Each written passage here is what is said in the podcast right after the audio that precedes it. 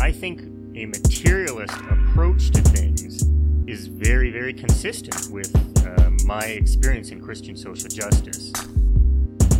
I feel like the the deeper I get into anarchist practice, the deeper my faith is getting at the same time. I would hope that you know securing means of life for all would be something all people of faith would say, "Oh yes, that's at the basis of what we believe." Those who are most marginalized know the most about the true, the good, and the beautiful.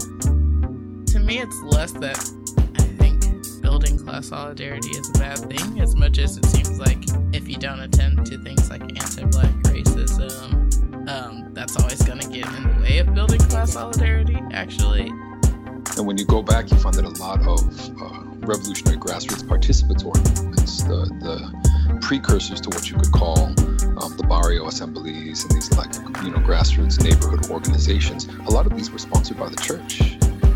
What does it mean to say that the Christian tradition is internally contradictory and there are antagonisms there and you're always uh, being faithful to some aspects and betraying other aspects. Welcome to the Magnificast, a podcast about Christianity and leftist politics. I'm Dean Detloff. I am your Canadian Catholic Communist poetry reader. Not Matt Bernico, just uh just a Yankee onlooker from the from the United States over here, wishing wishing I could get some of that over here. Yeah, well, extremely attainable. Uh, you too could come here and uh, read it on Canadian soil. Um, in case you missed uh, last week's episode, we are starting in on an arc exploring poetry, Christianity, and revolutionary politics. Uh, and all these references to Canada will make more sense in just a minute. Uh, to kick things off, last week we talked about Ernesto Cardenal's exteriorismo aesthetic uh, a really specific idea about what poetry is, what it should be, and what it does, uh, and the role that poetry played in the Nicaraguan Revolution. Really fun stuff. Cardenal still my hero. Uh, but this week, we are going to take a look at the life and work of the most famous Canadian communist Catholic poet, Joe Wallace. Extremely competitive category. and he won. That's right. The yeah, the key to being the most famous of anything is picking a niche that's very easy to be recognized in. For example, the Magnificast is clearly clearly the most famous uh, Christian Marxist podcast out there because you know not a lot of uh, competition. There is so, some. There is some. Like, Faith and Capital, they're out there. That's true. Uh, that's true. Gunning yeah. for our number one spot, uh, but don't worry, uh, we're still out in front. Maybe more popular. I haven't checked the stats. I, I, have no idea. that would be fine. That would be just fine. Uh, I'm okay being number two. Yeah. Uh, Joe Wallace is a really interesting person uh, because, especially, basically nobody knows who he is in the West, but he was like one of the most famous Canadian poets in the Soviet Union and in the People's Republic of China. he, to this day, is recognized as a famous Canadian poet there. There are, you can look up like sculptures of him and busts of him made by Soviet artists. It's really wild. But if you say Joe Wallace in Canada, nobody knows who the heck you're talking about, uh, which is really quite fascinating. Um, I learned about him from talking to an older member of the Communist Party of Canada who found out that I was Catholic. And he said, Well, surely you haven't heard of this person, but you should. so he was right. Um, to get ready for this episode, we read uh, a really neat article called The Canadian Worker Poet The Life and Writings of Joe Wallace by James Doyle.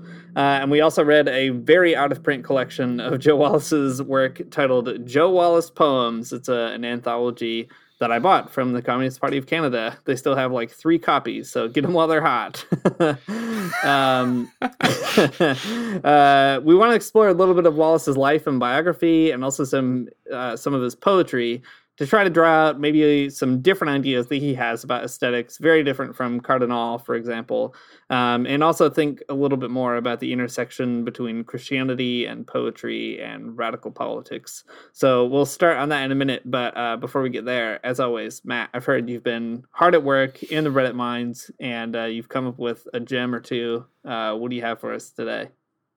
That's right. Yeah, I've got two of them, and they're just both so uh, as gem as gems go, just beautiful, radiant. stunning, uh, radiant, semi precious for sure. All right, uh, so the first one comes from not reddit.com slash r slash Christianity, but it comes from reddit.com slash r slash true mm, Christian. Mm-hmm. So a little bit truer, a little bit more uh more That's Christian than the rest. Stuff. So here Yeah, yeah, it's the good stuff. This is where all the real good youth group boys go to post their posts. Um, okay, so here it is. Um, it's posted five hours ago, wow. so this is steaming hot still. Yeah. All right. Uh, is everyone naked in heaven? God created Adam and Eve without clothes. Sin led them to wear mm-hmm. clothes. So, will Jesus come back naked? Will heaven and the new earth be a nudist paradise? Wow. Dean, answer this question, please. We can only hope. Am I right?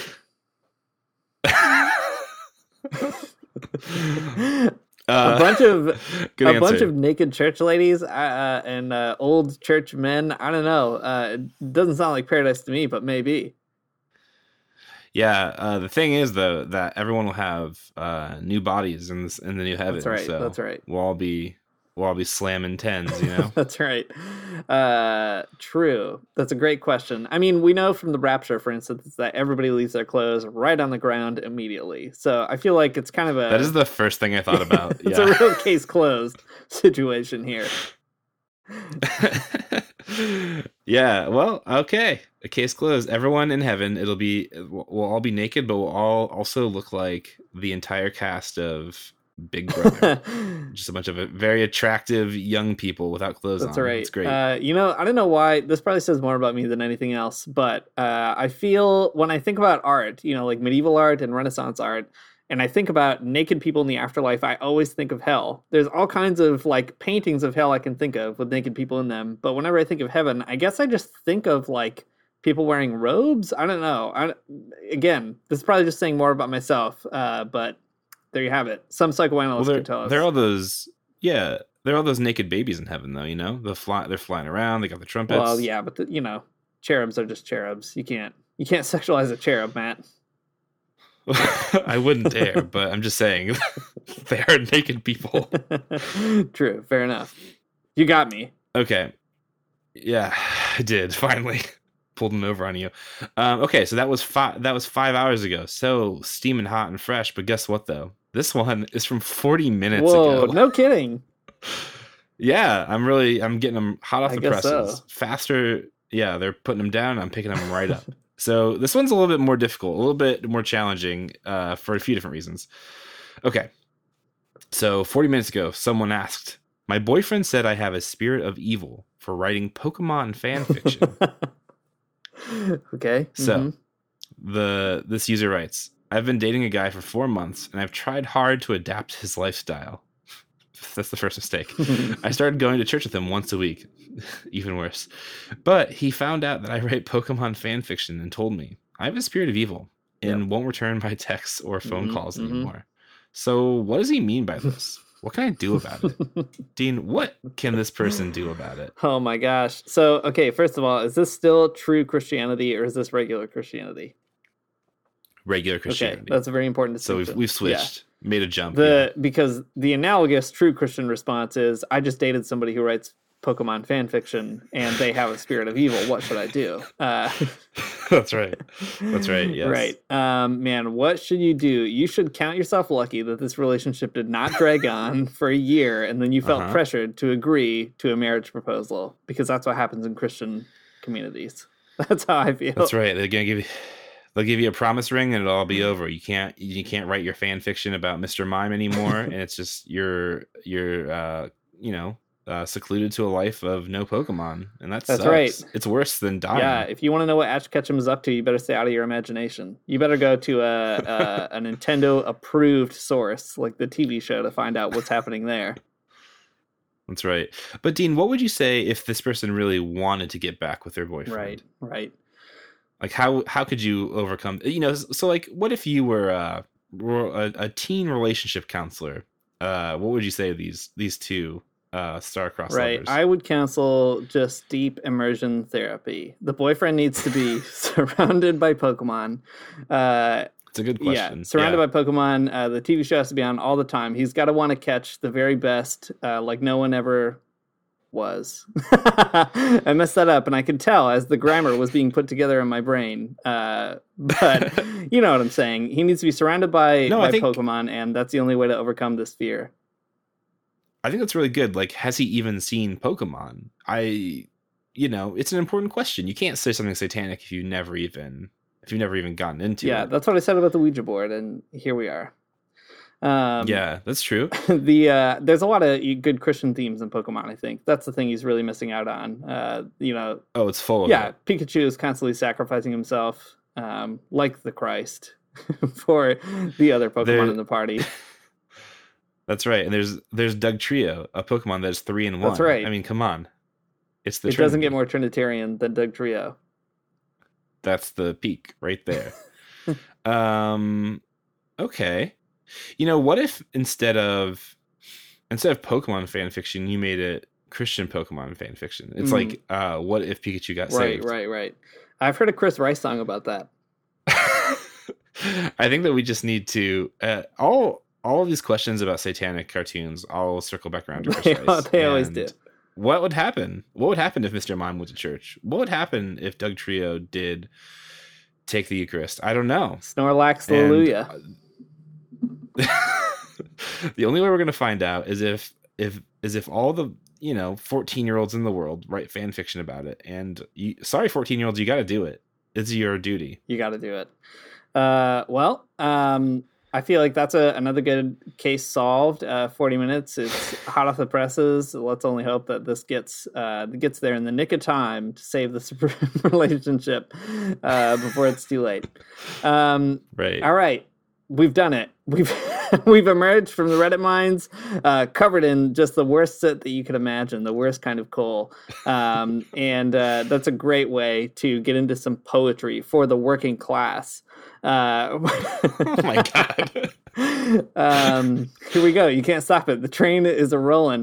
Uh, we're gonna get to Joe Wallace, uh, his biography in a minute, but before we do that, uh, I feel like we should start with a poem of his. And actually, this sense of humor is good. I think it's a good vibe uh, because Joe Wallace is a very funny guy. Um, so if last week when we were talking about Ernesto Cardenal, there was a kind of there's a certain humor that peeks through, um, but it's also very serious. He's a very serious poet doing serious poetic work, etc. Uh, Joe Wallace is kind of the opposite. He's like, uh, I don't know. We'll talk about this in a moment, but he had this idea that if you really want to connect with the working class as a poet, you've got to write some stuff that's very accessible, stuff that rhymes, stuff that has a, a certain rhythm that you could just pick up and and get and boy does he achieve that i think. Um, so this is not the cheesiest one but it is a good one because it kind of gets the uh, the themes on the table. So matt i'll go ahead and read this and then uh, maybe you can lead us into the biography afterwards. Does that sound like a good way out? Yeah sure. Okay. yeah you, you can read it. I'll do a live react and uh, we'll just kind of get in Great. there. We'll get into the rest of the biography. Perfect. This is our our unboxing video unboxing audio of this particular poem so this poem is called Catholics and Communists. It goes like this I know that differences abound, the one of faith is most profound. But leaving these perforce apart, no barrier reef holds heart from heart. St. Thomas More, to prove my point, I bring two famous men in. Utopia's author, now anoint, would be at home with Lenin. And lately scanning history's page with eyes grown dim from tears or age, this is the vision that I had, St. Joan of Arc at Stalingrad. snaps, snapping. I'm hearing a lot of snaps. Yeah. Uh, snap, snap, snap, snap, snap. Yeah uh man it's it's simultaneously very good and also very silly yeah. um and i love that about it. It's a great poem i think. Uh, it's actually really good. Like it's really fun uh because although it is cheesy that's kind of a part of it and i think that's great. Uh but it, it is also a bit profound. Like there's all these goofy rhyming couplets and then by the time you get to the end of it there's this vision of saint joan of arc at stalingrad and that's such a cool image right? That he's trying to bring these two parts of himself as a catholic Catholic and a communist together, and uh, to sort of imagine a saint um, who is known for participating in you know military events, etc. Uh, all of a sudden, also being on the right side of sort of 20th century history as an anti-fascist, I think is a really neat uh, vision. Anyway, to sort of close that poem off with. Yeah, it's fun to say the least. that is well, the least. Okay. You're right. it's fun and it's good. I don't know. I'm I wouldn't know good poetry if it hit me in the face, so this could be great. I don't even know. Um, well, okay, so Joe Wallace has a lot of interesting stuff going on in his life. He has a pretty fascinating life being uh, a communist in Canada um, throughout the sort of 20th century, especially when a lot of you know, when being a communist in Canada was illegal. Um, but in James Doyle's uh, biography of Wallace, he introduces him like this. Joe Wallace's poetry declared Milton Acorn, which is even just too ridiculous of a name. Milton Acorn, also a workers' poet, should be noted. really? It's no true. way. All right. Okay, I'll I'll try to bracket how funny his name is. Joe Wallace's poetry, declared Milton Acorn in 1977, was un- was usually bad, but sometimes totally inspired. I agree, 100. percent I feel that way about this podcast, so that's great. Yeah, that's true. It is usually bad, but sometimes totally inspired. Um, okay, the author of five volumes of verse, Wallace was for almost all of his adult life a member of the Communist Party of Canada. He was also a reporter and columnist for several periodicals, including three major Canadian communist newspapers The Worker, which was published in 1922 1936, the Daily Clarion from 1936 to 39, and the Canadian Tribune from 1940 to 75. Besides being an active communist, Wallace remained all his life a practicing member of the Roman Catholic Church, and the interaction between his religious and political loyalties is evident in much of his writing. So even in that first um, poem, uh, it is extremely evident because it's called Catholics and Communists. so right there to bite you in the face. Um, but that's uh, who Joe Wallace is in a nutshell. Um, he wrote usually bad, but sometimes totally inspired poetry. He was a communist and a journalist and a Catholic. All of those things in one. It's a lot, but pretty cool. It is a lot and pretty cool. Um, I really love Joe Wallace for a lot of reasons. We'll talk about his biography, which is extremely wild and fascinating. Uh, he's one of these characters who I think has kind of, I don't know, he almost like symbolizes many things all at once just by virtue of the the life that he led. Uh, but in many respects, he's also an extremely normal dude. Um, you know he's a, a, super committed communist or whatever but like he separated from his wife at one point in his life. Maybe we'll talk more about this later. Uh, but he decided to remain a bachelor for all of his life in deference to the catholic church's teaching about marriage. So like a really interesting person in how committed he is to both of these things at once. Um, you know uh, uh, he's all in for communism and he's all in for the catholic church in a way that i think is quite fascinating. Yeah yeah, I think that um, the bachelor thing ends up being kind of a litmus test for his Catholicism. Yeah, that's um, right. It shows that he's sort of serious about it not sort of extremely serious about right. it. yeah, and also interesting because a lot of it's like a really common if you read uh, biographies of communists in the United States or Canada, it's actually like almost a joke that a lot of them grow up Roman Catholic because that was a, an important sort of base for the working class. Um, they grow up Roman Catholic and then eventually they, you know, renounce their faith and they find a new faith in the communist movement or whatever. And the fact that Wallace decided to stay in the faith in his own way is kind of a testament to how important it was because so many other people just, you know, moved on. Um, we should talk a little bit about also as we kind of get into his biography here basically why he matters in insofar as someone would want to write an article about him let's say. Uh, so he had a pretty strong international importance. Like i said earlier he was pretty well known in the soviet union and china uh, and here is how um, doyle puts it. He says although wallace was little known in canada except among members of the communist party he was probably the most famous canadian poet in eastern europe and china from the 1950s until well after his death in 1975 this lack of honor in his own country is partly attributable to the same political bias that prompted many people in Canada to ignore Norman Bethune until his fame in China forced him on his country's attention. Uh, a little bit of background there, maybe. Norman Bethune was a Canadian uh, doctor, member of the Communist Party of Canada. He went to this fight in the Spanish Civil War. Well, he served as a doctor there and then went to China during the revolution, served as a doctor there, and was ultimately killed in battle. And he's a, a national hero in China. Like Mao wrote a poem about him. Um, here in Toronto, there's a, a, statue of Norman Bethune that was funded by uh, Chinese donors, for instance. So he's a huge deal in China, but like nobody knows who that statue is in Toronto unless you're a communist. Um, so there's a kind of analogy yeah. here that Wallace is uh, uh, kind of similar to that. Yeah, it's well Norman Bethune too. Uh, in China, when during during like the Mao area, well, during the Mao era, um, everyone, all the school kids had to read the essay about Norman Bethune. So it's like you know he's a big deal, right? But uh, Joe Wallace too, just not as big of a deal as Norman Bethune. Yeah, I guess if it was a contest. uh, Bethune also wrote a pretty famous poem actually called "Wounds," which you should look up. I don't know. We won't talk about it in this episode, I guess. But uh, if you're craving that Canadian communist poetry content, uh, there's one one more lead. Um, but yeah, the point about Lewis or Wallace uh, is really interesting. I think that he uh, had this fame in the communist world and in you know Eastern Europe and China, but that fame was not uh, enjoyed at all in his home country or country of birth.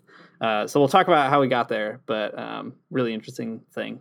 One more quick quick plug for people who are not famous in North America but famous in the Soviet Union is Dean Reed. Um, if you guys uh, don't listen to the extremely specific Colorado history podcast, Lost Highways, you should. Um, one of our friends, Tyler Hill, is part of uh, the show, and they made an episode a while back called "Rock Around the Block" about this guy named Dean Reed, who was like in Hollywood and was sort of like a uh, you know, like the archetypal sort of like pop star in the 50s. But, anyways, he didn't, he wasn't popular at all in the United States and he like blew up in Chile and he moved there and then he just like became a socialist and that's him. So, anyways, I, I guess all I have to say is to illustrate the larger point that um, there are all these types of like kind of American and or North American artists who end up like becoming kind of um, interested in revolutionary politics and then like blowing up in those countries, but not in the United States. So pretty wild, yeah. wild stuff. Yeah, that is a really fantastic episode. Also, uh, it's like a good episode of a podcast uh, in many ways, um, just like good storytelling, but also a lot of really fun songs by Dean Reed, the uh, the Elvis uh, slash like early country rock star of the Soviet Union. Um, yeah, so back to Joe Wallace. Uh, maybe we should start a little bit in terms of his biography at the top, and we'll do kind of a, a kind of extended dive into his life history, and then we'll read another poem in a little bit. Um, so he grew up in a working class family. He Doyle says had an abusive mother, and he tried to run away. And as a result of trying to run away, he got sent to Catholic school. Um, there's a great story about that, uh, which I'll just read here. Doyle puts it so well. He says, When Joe ran away from home at the age of 11, his father deferred to community notions about problem children and had his son committed for a year to a reformatory St. Patrick's Catholic home for boys. Although late 20th century society has concluded that such institutions are as likely to contribute to delinquency as to correct it, thanks Doyle, that's great, uh, Wallace claimed that he profited from the time at St. Patrick's. Uh, I got to know boys who are mainly from the slums. This is a quote from uh, Wallace. They were in there for arson, for theft, for incorrigible mooching, and all kinds of petty crimes. But me, to me, they were just like other boys, good ones, practically no vicious ones, and ones with all kinds of promise. Uh, so that also gives you just a look at the extremely wholesome worldview of Joe Wallace. Uh, in school, he was apparently known for being good at speaking and writing. He became a, a political orator and he got really interested in politics pretty soon after. Um, so, uh, a kind of interesting start. He was part of this uh, Catholic reformatory um, all the way back to his youth, uh, but still kind of held this optimism about the human spirit and uh, the working class or people from disadvantaged, you know, backgrounds. That sounds about right. I have no idea what incorrigible mooching is, but doesn't doesn't sound that bad. Dad, Dad, um, give me that money, Dad. buy me the Legos. um, yeah. Okay. So uh, he he was a writer. He was a speaker. He was becoming interested in politics. Um, he kind of like fell in with the liberals in Halifax, Nova Scotia, where he was. Um, and uh, there's this really funny i don't know uh, doyle puts puts this transition from from being sort of like a liberal uh, to um, a communist this very sort of funny story. Again which uh, it highlights just the the wholesomeness of of wallace in general. So i'll i'll read doyle here again because it's too good. By 1919 his interest in radical politics had been further inspired by the russian revolution. During his speeches at political meetings he found himself heckled by leftists but instead of trying to blast them or knock them down he'd say you're certainly right. and the effect of that was that they came to me afterward with pamphlets. In 1920, he resigned from the Liberals to join the Socialist Halifax Labor Party, which subsequently, which subsequently affiliated with the Providence-wide organization, uh, then with the National Canadian Labor Party. Um, so this is so funny because it's just like giving speeches, getting heckled by by the Bernie Bros or That's whoever, right. you know, and then he's just like, "Yeah, good point. You're right." I love too that they're like so surprised that they come to him with pamphlets afterwards. like you have to imagine they did not expect to be told they were right from the stage. Yeah, I'm. I find, uh, yeah, I resonate a lot with this. I'm not a super argumentative person, and I feel like if someone just points out how I'm wrong, I'll usually just agree with them. and uh, this would be me. This is this is how easy it is to, to persuade me to join to join your communist party. Yeah, good point. Uh, yeah. So historically, at that time, um, the Communist Party of Canada wasn't around yet in 1919, not quite. Uh, so the Canadian Labour Party was one among several other groups that were kind of, you know, feeding into what would become the communist movement. And soon after that, he becomes a communist, uh, even down to the point of ending up in what would become the Communist Party. So, uh, kind of rushing through here, but there's a lot that we still have to get to.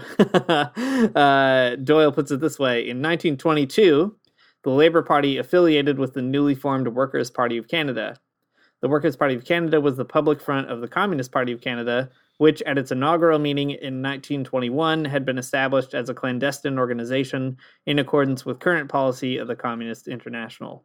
Wallace's career as a communist writer now began in earnest when he became a regular contributor of poems, news items, and editorials to the party's national weekly newspaper, The Worker. So he's starting to uh, already have a, a, sort of institutional shift. He's thrown in with the communists by 1922. Um, also, a pretty important year, right? Because stuff in the Soviet Union is really starting to settle down in the 20s, or at least like, you know, they're not fighting the Civil War like they were. Um, or yeah. things are starting to, to chill out there. Uh, the communist movement is really energizing around the world. Um, so it's a big deal that he enters the party kind of in the midst of all that. Yeah, totally. A couple decades later, um, Canada passed the War Measures Act, which is not great. It allowed for communists to be imprisoned. So there you go. Joe Wallace was detained and moved around in the early 40s. Um, although in his 50s and suffering health problems, Wallace was defiant in captivity.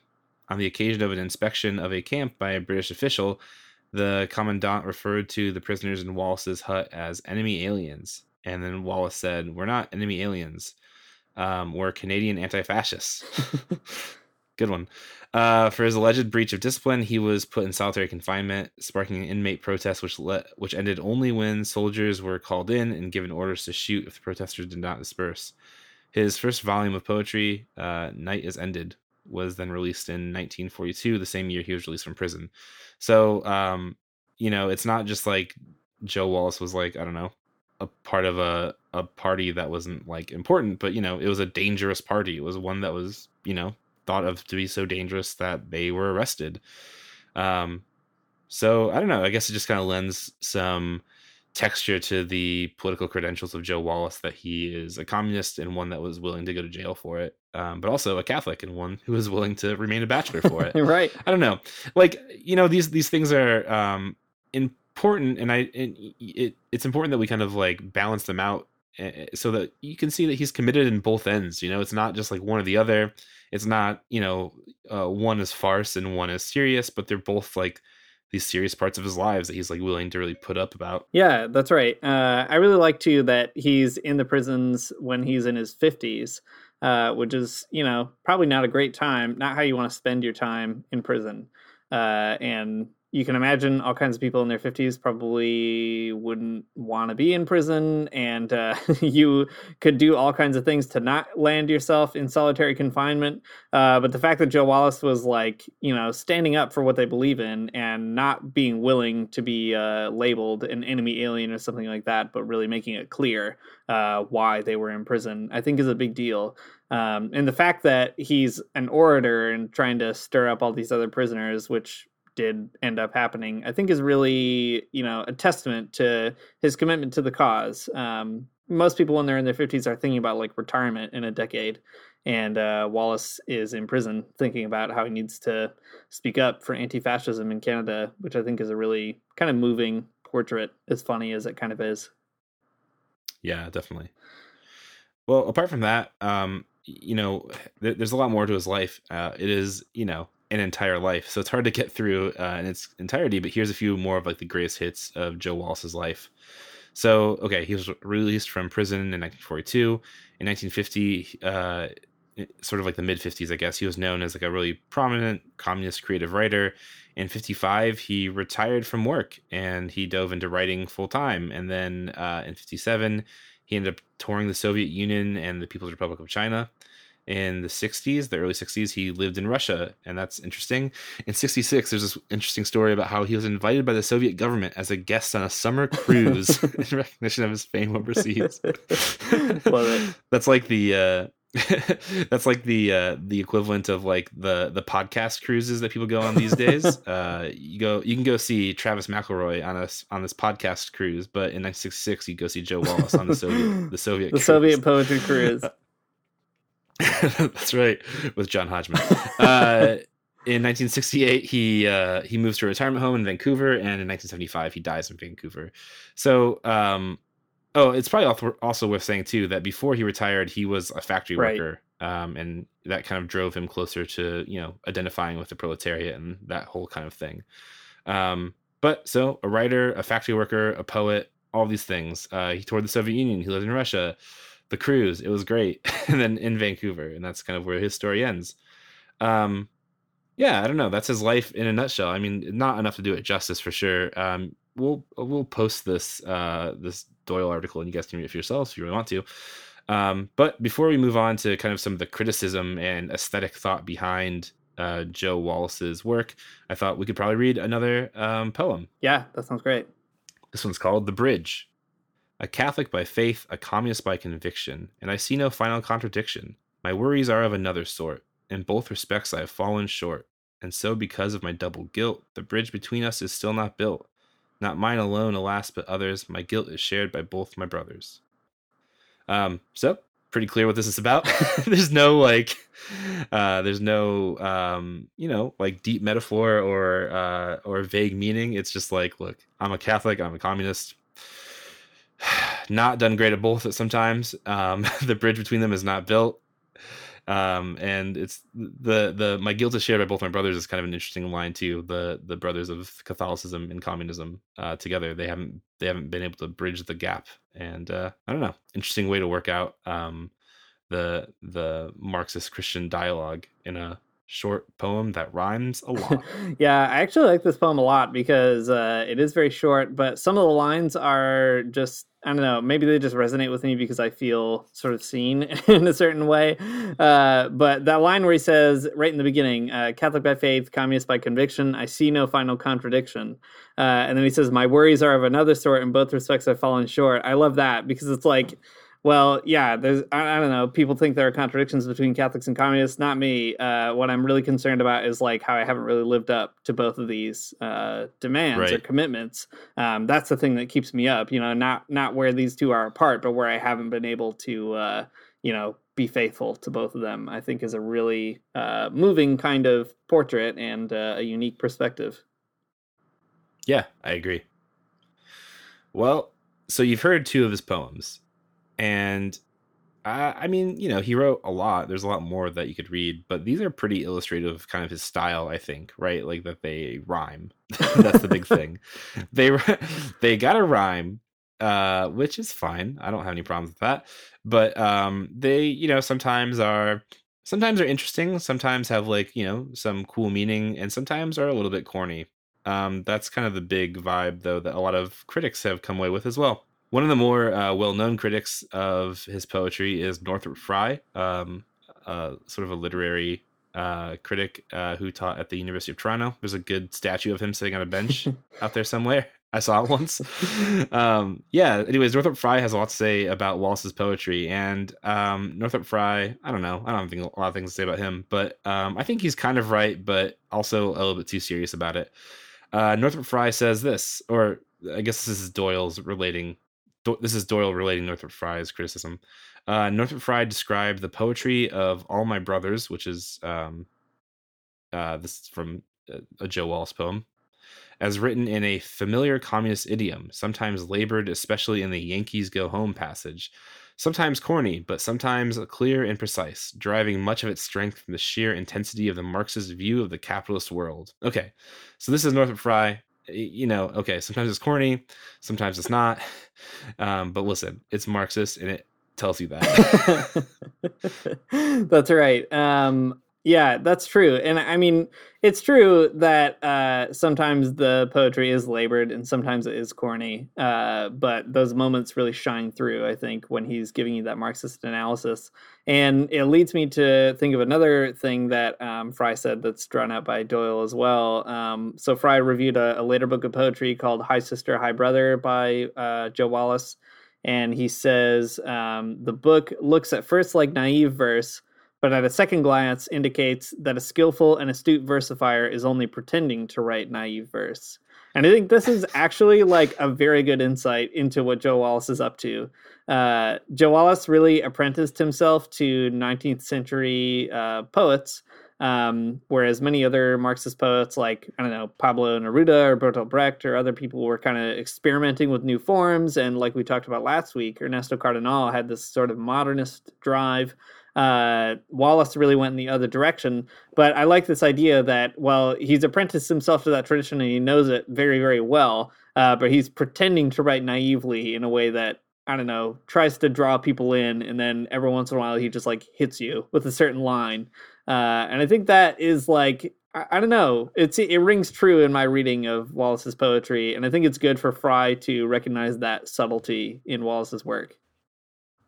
Yeah, I think so too. Um, the the pretending to write naive verse is a really confusing statement to me. I don't know, like why why is it pretending to write that? What if it is naive verse, but sometimes naive verse is just good? I don't know. I think it's like a it's just to me it seems like a convoluted way of saying something, but that's fine. Northrop Frye is smarter than me. um, yeah, uh, well, here's some some more from uh, Milton Acorn, uh, another of the critics here. Um, so this is uh, this is Doyle picking up Acorn's criticism of Wallace. Uh, Wallace's failure to achieve fame was his own damn fault. Milton Acorn complained.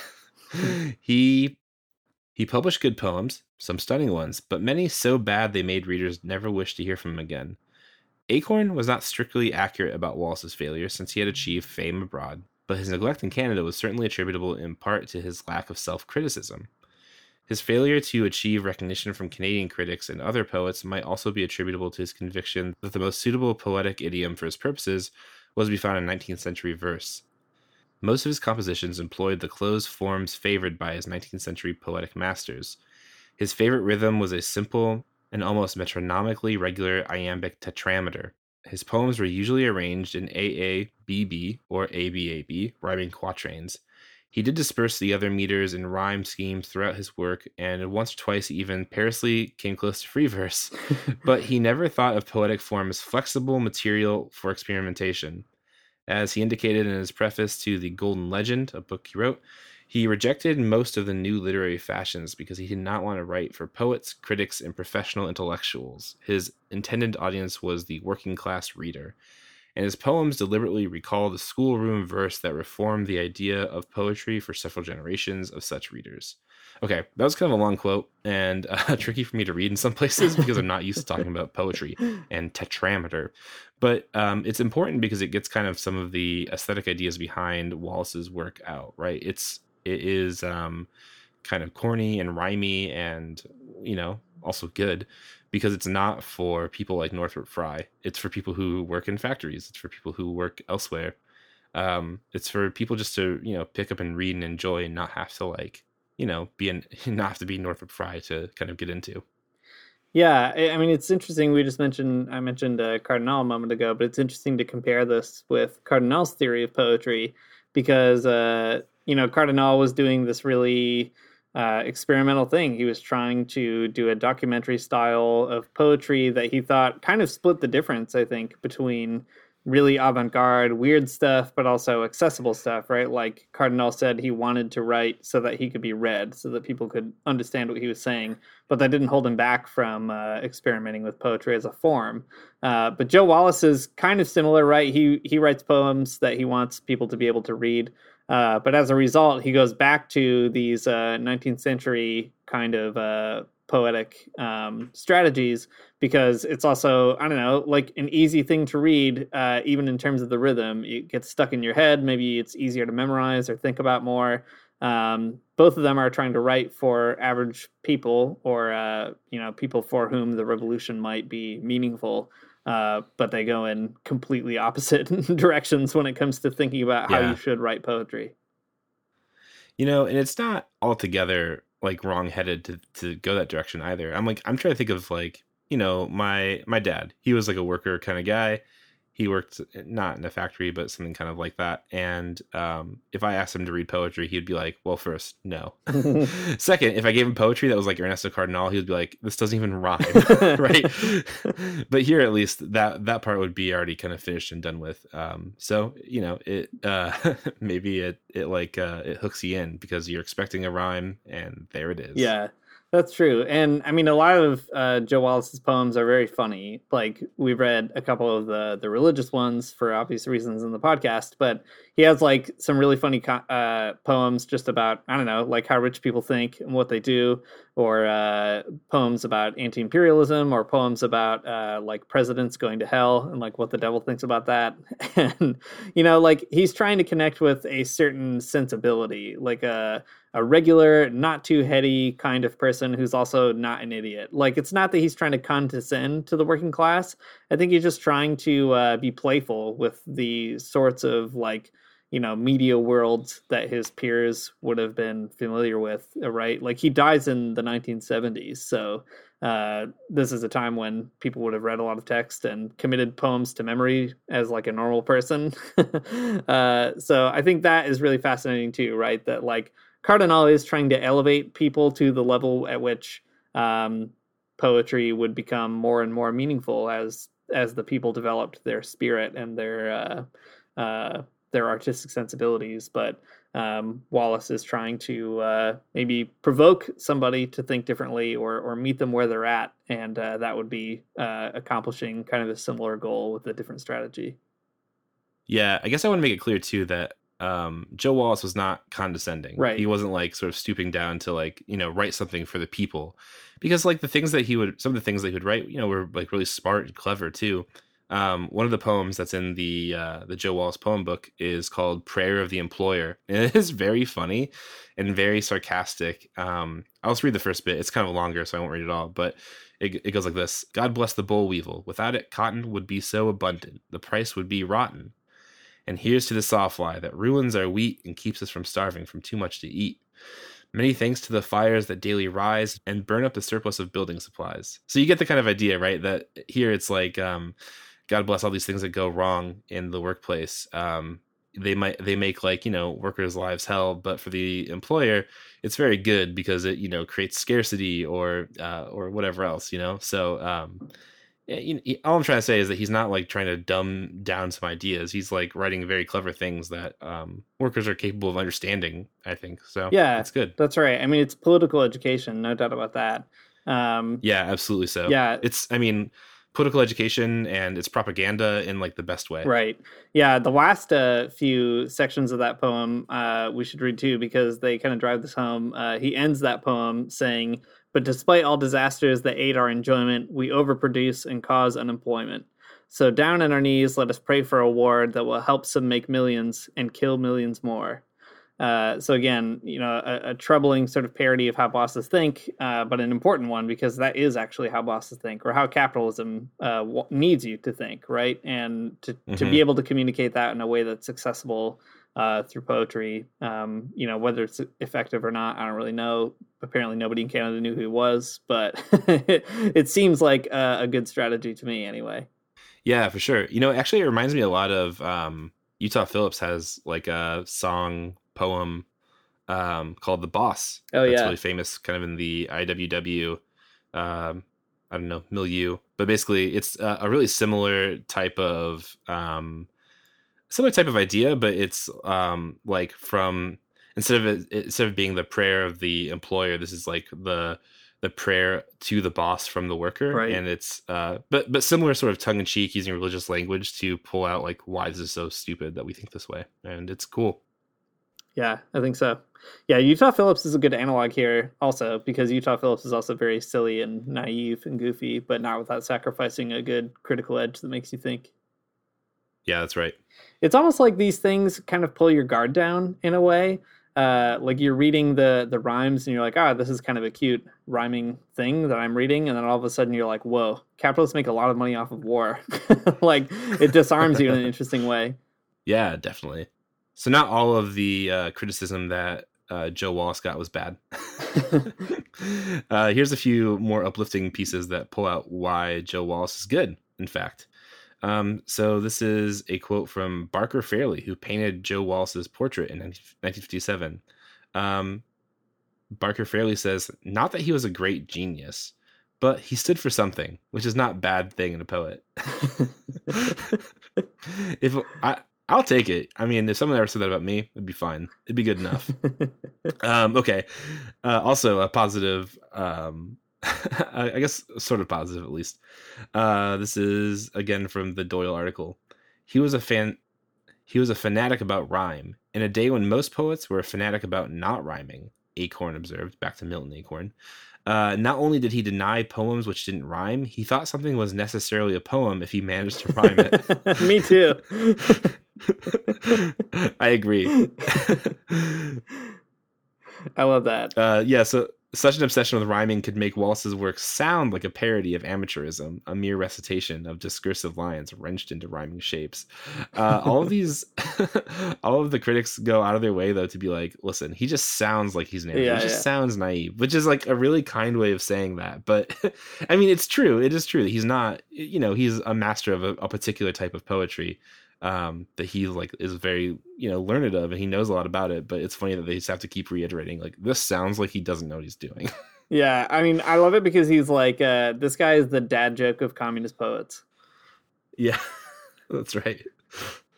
like you, someone's got to do it. You hate dad jokes, but every once in a while you hear one and you're like, "Well, that one's pretty good though." you hate propaganda, but every now and again you're like, yeah, this one's a good one. Uh, well, let me read uh, one of my favorite poems, and we can talk about that a little bit as we sort of come up to the end here. Um, mm-hmm. So this is uh, a poem called "Do You Believe in Man?" Uh, here's what he says. But when they got to heaven, to their astonishment, there was Nikolai Lenin, and right in his element, finding there the classless world that filled his life with fire from every man the best he has to each his heart's desire. Lenin in his leisure hours does the things he'd like, stops and swaps a rebel yarn with his friend St. Mike. Each one telling in his turn, it doesn't matter which, the hot foot he gave Lucifer, the burns rush to the rich. And when they have a round or two, if Mike begins to prod by slyly asking Nikolai if he believes in God, Lenin on the table spreads the latest five year plan and just as slyly asks St. Mike, Do you believe in man? Ah, I love it. It's perfect. That's a good one, though. It's a great poem. That's the good one. it's cool. Um, it's cool and clever and good, and it rhymes. And those are the things I need in a poem. That's great. Uh, I like this poem a lot for a lot of reasons, uh, but that end just hits uh, the the rest of the notes so well. I feel um, that idea that uh, you know it, it's uh, Michael the Archangel and Lenin hanging out in a bar and they're drinking and uh, Michael the Archangel asks Lenin if he believes in God while they're in heaven is also already like a very funny scene. And then uh, Lenin putting out like a big blueprint of like the economic planning of heaven and asking uh, Michael the Archangel if he believes in the power of humanity is just such like a perfect image. Uh, I don't know. Again, maybe I'm just like I feel seen here or something, but that just feels like what's happening in my brain all the time yeah, the same thing's happening in my brain, but also they're both naked because they're. They're right, right, right. Of course, of course. and they're both uh, tiny. They're both little babies, fat babies, cherubs. That's right. cool. Well, what do you think we can take away from from Joe Wallace and all of his very good poetry? Um, well, I think a few things. As I've thought more about Joe Wallace this week, uh, I feel first of all, I think it's cool that he really throws down the gauntlet about sort of mixing uh, what you might call low culture or um, accessible arts with uh, really profound ideas, like pulling together politics and religion in a way that actually communicates something pretty unique, I think, and really significant. That's very cool. Uh, and also the fact that these poems are done in such a almost formulaic way and with such an accessible um, uh, feeling to them, I think is encouraging too, because the idea that Joe Wallace is sort of expressing is like anybody can write a poem about the working class. Uh, all you got to do is write A B A B on a shoot a line paper, and like you're off to the races. Just make them rhyme, and you've got it. You've got a poem. They can they can suck. Northrop Frye will tell you uh, they suck, but every once in a while there's one that's very good, uh, and I love that. Like that makes me feel confident. That maybe I will one day write a poem. That's right. Usually bad, but sometimes totally inspired is great. Um, I agree. I think that's cool. It's definitely a different approach to um, the creation of political art than Ernesto Cardenal. It's not creating a new human, right? It's not creating a new society necessarily. It's definitely like, I don't know. It's making something though that is on the way. Like, uh, you know, it's it's the bridge that maybe you're not going to live up to, but it's uh, it's on the way to the new society. Yeah, I mean, it's interesting too to think of this as Joe Wallace is writing poetry uh, in a society that is not even close to a revolutionary moment in Canada. Right. Uh, yeah. And he's going to other societies, right? He lives in Russia for a couple of years. He's aware of uh, where it has happened, but like he's thinking about Canada and he dies in Canada. And that is a very different context than writing poetry in a place like Nicaragua, even before and after the revolution. And it makes me mm-hmm. wonder, you know, how much of that is also really important to think through when you consider maybe the differences between someone like Wallace and Cardenal, like why they would feel motivated to write in the way that they did.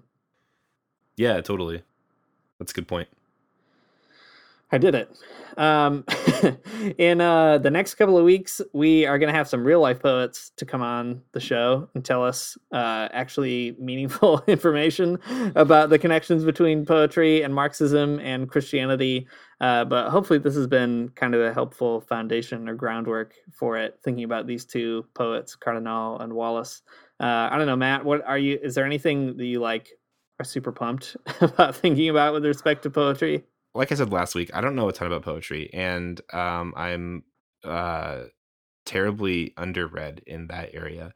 But um, learning about sort of the, um, yeah, like the political and the pedagogical parts of poetry, I think are really interesting. You know, for Cardenal, it was like imagining a new world that you could live in now that the revolution has like happened there, and for Wallace, it's like um, you know giving uh, a type of political education to workers uh, through the means of poetry. I think that's a really cool thing. Um, both are propagandistic in a way, and I think that's really interesting. I think propaganda is good, and uh, and in the in the form of poetry, I think it's particularly powerful. So I'm into it. Yeah, that sounds good.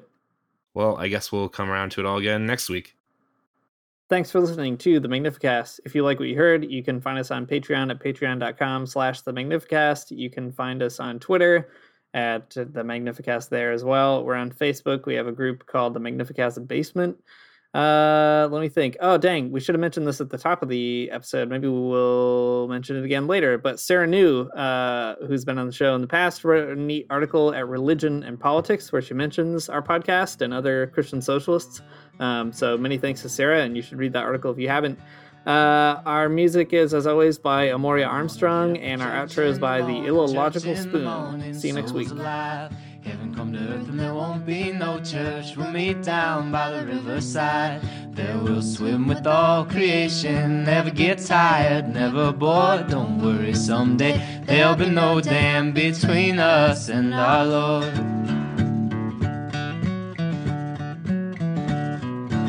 Jackson, keep your hoods up. Keep your hoods up and you stay up late. Jackson, you keep your hoods up. Well, you keep your hoods up and you stay up late. Oh, don't mind a cold night, but might mind.